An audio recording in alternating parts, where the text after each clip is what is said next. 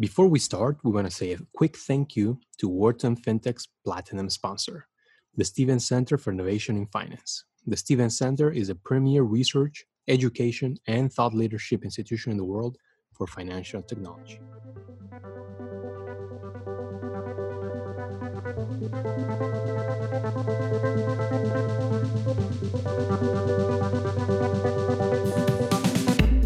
Hello, everyone, and welcome to the Wharton FinTech Podcast. I'm your host, Miguel Armaza. Our guest today is Maelys Carraro, Director of Catalyst Fund and the Impact Ventures practice at BFA Global. The Catalyst Fund is BFA's flagship inclusive fintech accelerator, supported by the UK Department for International Development, JP Morgan, and previously the Bill and Melinda Gates Foundation. It accelerates early stage inclusive fintech startups with flexible capital, bespoke venture building support, and connections to investors and corporate innovators. Maelys has spent her career working alongside fintech startups, investors, banks, and donors to pioneer tech and data enabled solutions for underserved communities in emerging markets. Previously, she worked at the International Finance Corporation the OECD, and Grameen Bank. She also co founded Remit Mas, an inclusive fintech startup focused on remittances for savings for Latino immigrants in the US. She's a Fulbright scholar and holds a dual MBA and a master's in international affairs from Columbia Business School and the School of International and Public Affairs. She received her BA cum laude from University College London in political science and development economics. And now, without further ado, let's listen to a fascinating conversation with Maelys Carraro.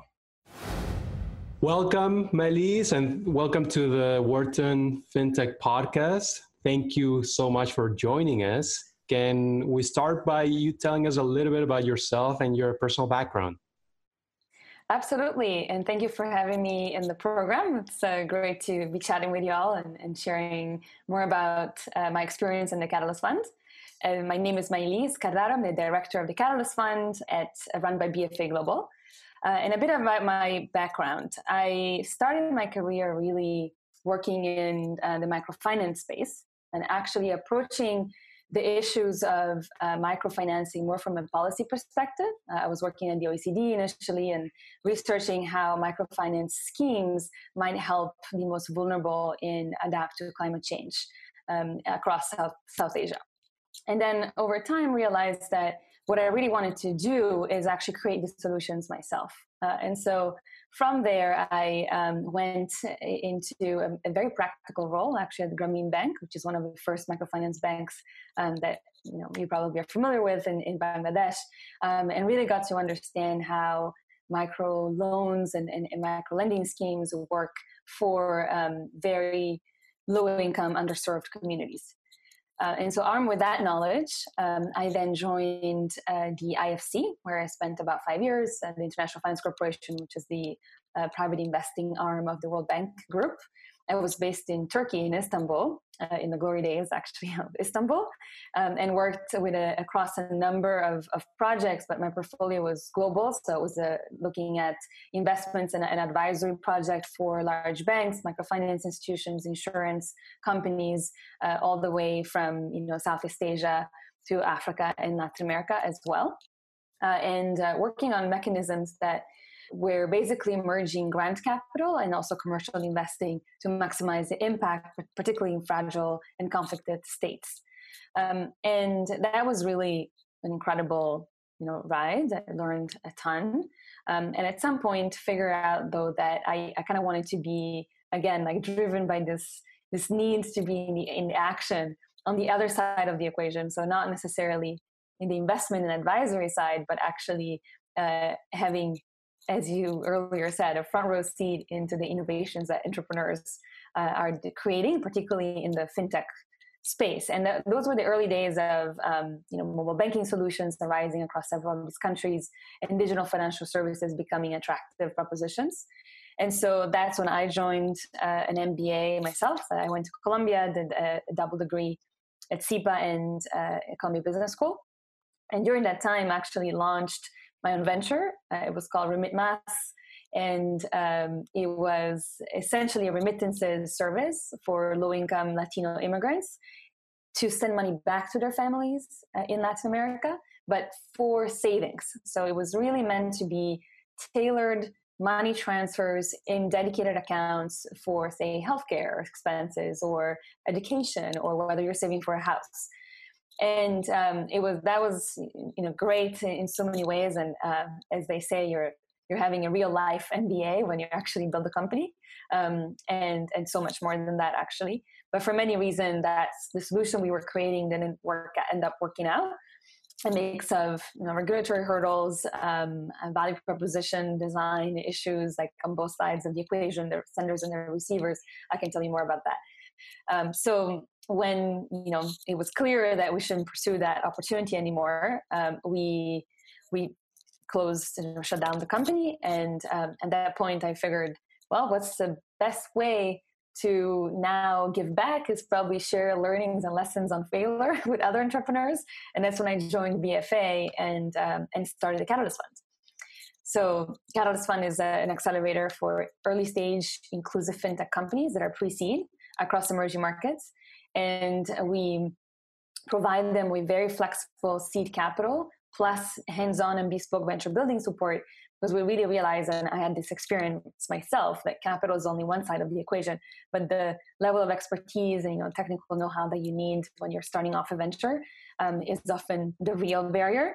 So we really created something that was pro-entrepreneur and designed to make early stage companies creating in those environments succeed.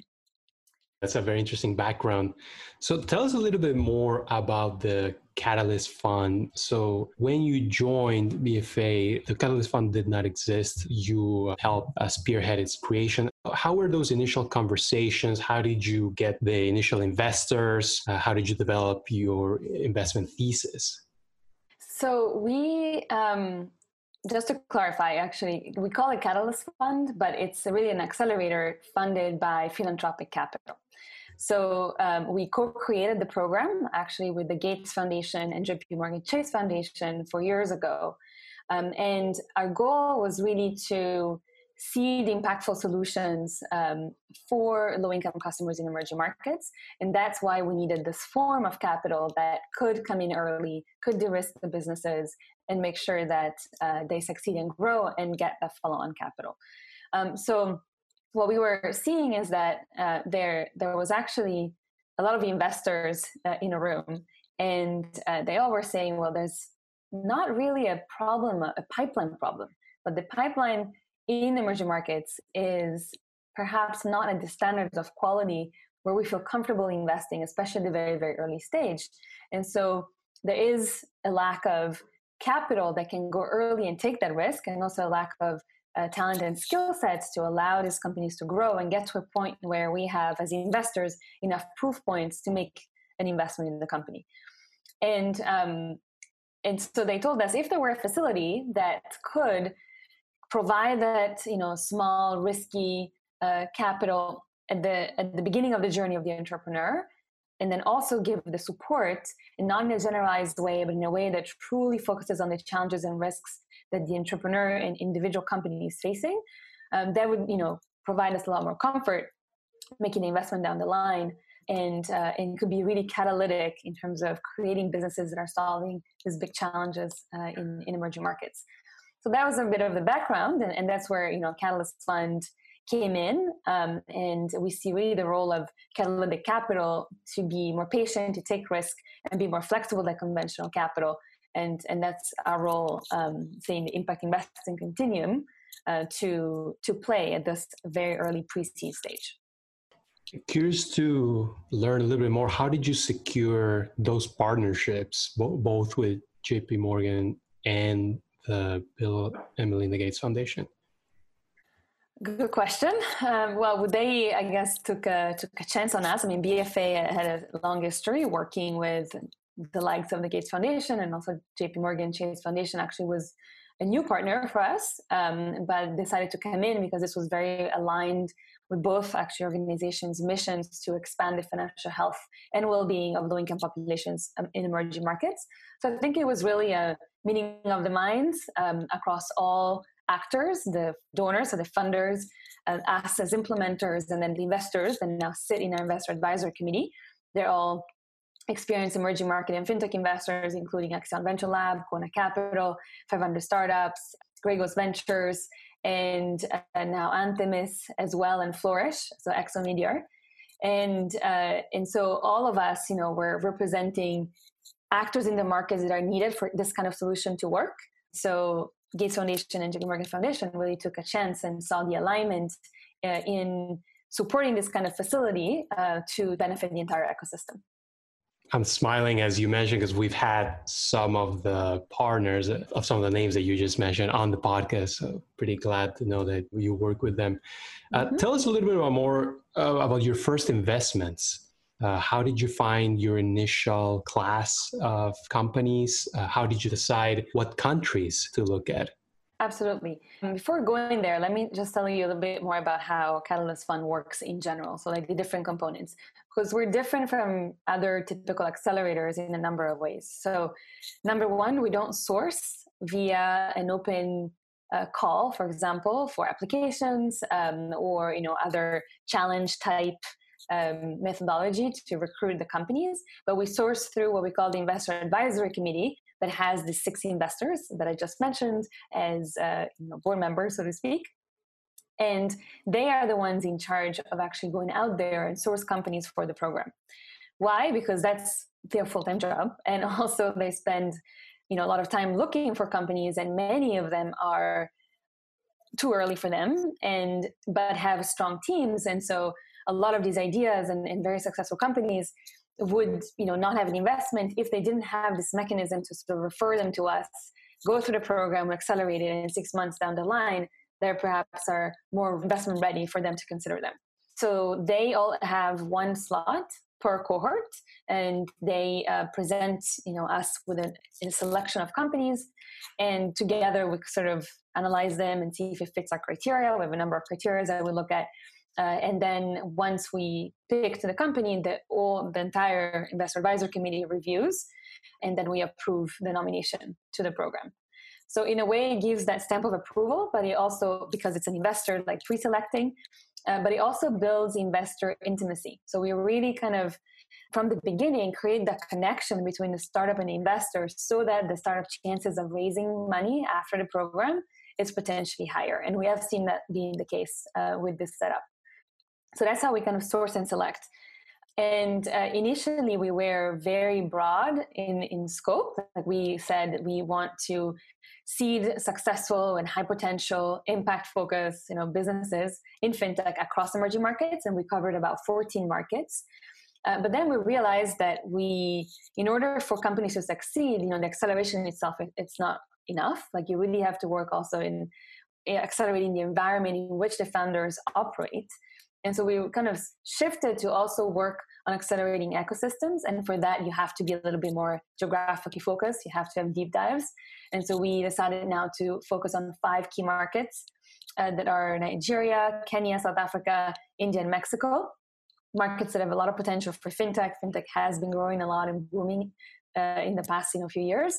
And yet there's still a big gap when we think about financial inclusion, pushing the boundaries um, of financial health as well um, and filling sort of that last mile gap. So, um, so that's our five countries of focus now. Um, but in the future, we might expand it again to more countries as we trial test, you know, our, our methodology even more. That's very interesting, and and there's a lot there to unpack. Uh, going back a little bit to the sourcing, how typically how many companies is each investor bringing is it you know a list of companies and you work together on which one to invest in or do they typically bring the the final candidate It depends. Um, there are some investors uh, that like to review candidates among themselves as a team before. Maybe they look at like five, six, and then they bring to us a final nomination. Um, and so, but we know that behind the scenes, there's been that thought process, and they typically tell us, like we ask, like how many more companies have you considered for nomination, um, and they give us the names, so we have a sense of those that were not deemed, you know, appropriate for that cohort. And others actually prefer to analyze every opportunity with us. So we kind of review together say five or six and then make the pick. But what's driving the selection is really the clarity of the mandate uh, and the criteria. And as long as that you know spelled out and analyzed properly they uh, they bring us really already the handpicked uh, best opportunities that i've seen out there. And those that do merit this catalytic capital and grants and there's an additionality there for them to to reach their goals perfect that makes sense and so, going back to this five markets that you are mm-hmm. now focusing on, uh, what are some examples of the initiatives you're taking to help not just the companies but also the, the market? Uh, great question. So, we see that even after the acceleration, you know, there's three main challenges at, at an ecosystem level. Actually, probably more than that, but we focus on three main challenges. The first is unlocking capital at the early stage. So there's still across emerging markets a lack of that early stage of funding that can actually de-risk companies when they're at the start of their journey. And so we created what we call the circle of investors which is a, which is a group of investors globally and locally now there's about 60 members that we introduce to our companies uh, and form one-on-one relationships with a double opt-in obviously introduction and uh, make sure that those connections are made so that the companies can uh, have those relationships set up and, and obviously that increases their chances to raising follow-on funding uh, in addition to that, there's a lot of learning that happens, like peer learning among investors. So we're also facilitating those conversations for our community, making sure that investors have a platform to exchange, uh, learn from each other, learn from what's going on in fintech across different markets, uh, and and we've seen the power of, the, of that cross learning for the community um, to actually really unlock potentially more more investments. So, so that's one. The second is pathways to scale. I'm sure you're aware, but across Africa and many other markets, the lack of exits is a big issue and opportunities for the companies to have a clear path to scaling uh, from the early days um, is also challenging. There's also not a lot of debt capital that can typically fuel the growth of companies.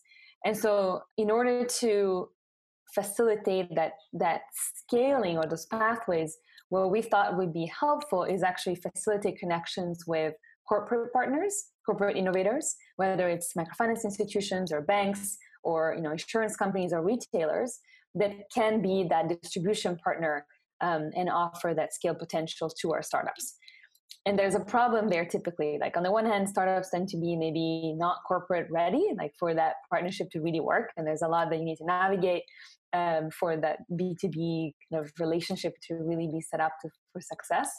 And on the other corporates also tend to be you know risk averse and maybe they don't have an innovation department that knows how to interact with uh, startups or make it easy for them. And so we accompany that journey make it a little bit less um, scary, so to speak, uh, on both sides. And again, like really with the with an eye to make it work for both the corporate partner and the startup. And the third area is still talent. So again, a company might go through a program, but after six months, even if we really have worked and embedding ourselves in the startup teams, because we work very deeply with the companies, there's still issues in finding the right talent and growing the team. Typically when you're you know growing and scaling that's uh, a big pain point. So what we're trying to do now is connecting with local talent networks and local universities to make sure that the companies have access to a pipeline of good talent um, and you know top high quality but also um, to showcase to the youth in a lot of these markets that working in the startup is a viable job opportunity um, is about a viable professional path um, and uh, hoping that that might lead as well to more interest in working at a young and early stage company. Makes sense. And so within your portfolio and also looking forward, are there any particular verticals that uh, you guys are, are more excited about uh, or that you have been paying more attention to? Yes, uh, absolutely. So we have um, a broad mandate, you know, of supporting financial inclusion and then the financial health of low-income populations and small businesses in emerging markets. That said, we do look at fintech as embedded across a number of sectors. Like we do believe in the concept of embedded finance. Now, fintech is not necessarily vertical; it's actually horizontal. So even among our portfolio, we have companies that have a fintech proposition but touch the healthcare sector or education or um, access to energy. So fundamentally, we have three investment pieces. One is financial health and enabling uh, the creation of what we call accessible, appropriate, and affordable solutions uh, for low income populations and businesses. And then the other two now are access to essential services, or one might call uh, distributed utilities, you know, at the micro level, as well as uh, platforms for the gig economy. Because we've seen that those platforms, with the rise of you know gig work uh, in many emerging markets, are becoming a vehicle to then deliver financial services and, and as well as portable benefits that can really make a difference for the worker who's otherwise uh, very exposed and at risk uh, with variable incomes and you know their financial security and resilience is typically quite low so that's our, our third investment thesis so to speak Great. Let's talk a little bit about the world we live in right now. We're obviously going through an unprecedented crisis. Every single country is being affected, but arguably, emerging markets are being affected even more, right? How are your mm-hmm. portfolio companies responding, coping with the situation? How are you helping them along the way? Uh, curious mm-hmm. to hear your thoughts on, on this COVID 19 crisis. Great and obviously timely question. So, you know, in, in a number of ways. And I think at the beginning of the crisis, we first started by understanding uh, the situation in each of our markets because the impact of COVID 19 has been quite different across markets. So, understanding what were the dynamics um, that each startup was facing and what lesson also we could draw from countries that maybe had experienced COVID 19 impact uh, a little bit earlier and that other startups could learn from and prepare in advance. So that global, you know, remit that we have, like the purview across 14 markets, gave us an advantage. So we really brought our portfolio together and uh, had conversations with all the founders. You know, how are you? How are you preparing for the crisis? How are you being affected right now? What are the trends that we're seeing? Um, and uh, you know, doing stress testing on their business models and having all of sort of those hard questions asking their questions so that we can help them better prepare. Uh, and also giving them a platform to share with each other because in this type of crisis there's a lot of unknown especially at the beginning and so that was very beneficial for them to really share and compare notes on what each other each company was doing then the second thing we did was actually uh, trying to understand how the investment climate was changing. So we did speak with a lot of the investors in our community to understand if they were hitting pause on their investments, if they were, um, you know, deciding to double down on their own portfolios, uh, and uh, how how should we then advise our companies in thinking about, for example, um, reducing burn and having more sustainable, um, you know, financials, basically, to extend their runway. Uh, and so we did invite also investors to speak with them and advise them on um, on on those strategies like how do you how do you do better cash management to extend your runway? So all of that was you know essential and great. We also organized a risk management webinar all you know techniques that were shared by several investors um, and then having one-on-one conversation was key for each company. And i will say that um, you know a lot of our companies maybe 60% told us that they would be in a cash constrained situation like six months from now uh, and those that were fundraising right now obviously had bigger issues and they really needed to kind of look at how where they could cut down costs. And actually speaking with a lot more investors because to increase the odds of getting financing and perhaps even compromising on valuations and you know things that perhaps they had expectations before covid and now we're just living in a different reality. So thinking about different instruments potentially as well but in, in, in that really for the majority of the portfolio. But I will say that that what we've also noticed on the positive side is that a lot of the companies, because they were digital, because they were already nimble and operating, you know, as, as a startup, they were better prepared to respond, uh, and that some of these fintech products were also so essential in a crisis like this. So we have some companies that quickly pivoted, you know, responded by adapting their product offering or by kind of anticipating some of the product features that were maybe in their roadmap for later to earlier on uh, to play a role in responding to the crisis. And an example could be um, a company that we invested in called SokoWatch in, in Kenya.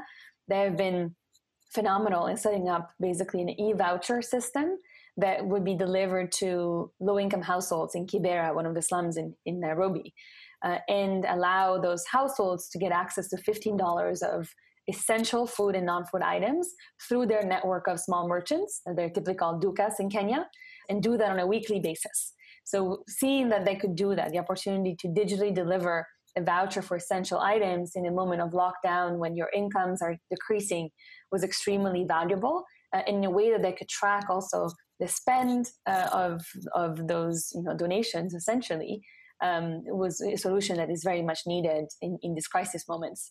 So we kind of gave them additional capital to do that, and we're actually testing that solution now uh, with their network of merchants. And it's only one. Like I, actually, there's several others. There's a company called Turaco. We immediately developed a hospital cash product to cover for cash for expenses related to COVID 19. And they were able to approve that with their underwriters and put it in the market and form partnerships with other players to distribute it. That was also fantastic. We have another company um, that has a SaaS platform for SACCOs. So, you know, this, the cooperatives in, in Kenya um, that allows them to go more digital. And in this rush to sort of digitize more of the infrastructure, they were able to offer that at a discount and, you know, kind of position themselves again as part of the solution. Um, Smile Identity, same thing. They had uh, they have an eKYC solution that is critical as everything moves even more digitally, um, and offer that for free and uh, Chipper Cash, which is a P2P money transfer, also made donations to specific COVID funds to NGOs at the front line of the crisis. So, you know, across the board, it's been actually very inspiring for us to watch them quickly respond. Um, and the ability that they had to do that nimbly has really kind of been beyond our expectations, frankly. You kind of touch on this, but how can the ecosystem and players like you help reduce the blow of VC investment in emerging markets, right? A lot of people fear uh, going forward, a lot of the international VCs won't be as keen to invest in places like Latin America, mm-hmm. Africa, right? But the story is still there, and in fact, now more than ever, it's actually it's becoming evident that these investments are needed and actually can turn into fantastic results how are you um, you know working on, on this problem and, and how can the ecosystem as a whole help? I think you really uh, hit the nail on the head there. It's, you're absolutely right that i think this is a, a moment where we need this kind of catalytic capital and um, and impact investments really uh, more than ever I think that the need to, you know, fulfill in general, the need to fulfill the SDGs isn't going anywhere, as you said. Like these problems, if anything, have been exacerbated by the crisis, but they were there before. So this is just the, the ripple effects are going to probably be felt even more by the lower income, underserved, vulnerable populations. And, and that's where we shouldn't hit the brake. Like we should actually double down on supporting and creating the vehicles that allow capital to flow to those markets and some some impact sectors i think will be in the short term more in, in demand of that capital. What are we thinking about uh, the health sector or you know telemedicine for example or ed tech to enable efficient distant learning uh, or capital to make sure that small and medium enterprises can continue to operate? But more broadly we will across the board i think continue to have the need for this type of capital. And valuations actually across the board might be more interesting for investors. So I would see this more as an opportunity to actually continue to deploy capital and not take a step back. And perhaps those valuations that many investors have complained being too high, like in certain markets, uh, might suddenly feel more attractive from an investment point of view. Um, and uh, and that will contribute to unlocking more funding as well. But I think you know again, like for for us, what we have seen with this crisis is a level of interconnectedness and the fragility uh, of our established you know global systems. And i think that we this kind of problem is probably can be equated to similar crises we'll face with say climate change or others. Uh, and so I think there is an increased urgency for impact investing to become even more mainstream. Like we can't discount, you know, the type of socioeconomic effect that these our investments have, um, particularly in these circumstances. So I really hope that we will see more and not less, and, and I hope that we will see actually diversity of instruments like ourselves. Like we are philanthropically funded, but we could evolve into a blended finance structure. And if in that creativity and innovation in the type of instruments that are appropriate for emerging markets has to come now, and it's really upon us. That makes a lot of sense. And um, I can only guess the sentiment is shared by all of your partners and your circle of investors, which, which becomes even more important at this time. Yes, you know, it's, it's a tricky one because obviously, from an investor perspective, you also have to, at this stage, understand, you know, who are the winners like in your portfolio and kind of doubling down on supporting them. So there is some triaging happening. Um, but I, I would say that the general sentiment is certainly shared. And some of the investors that have figured out how to continue to invest, they're still deploying capital, they're not pulling back. Great. And do you have local teams in all the markets that you invest in?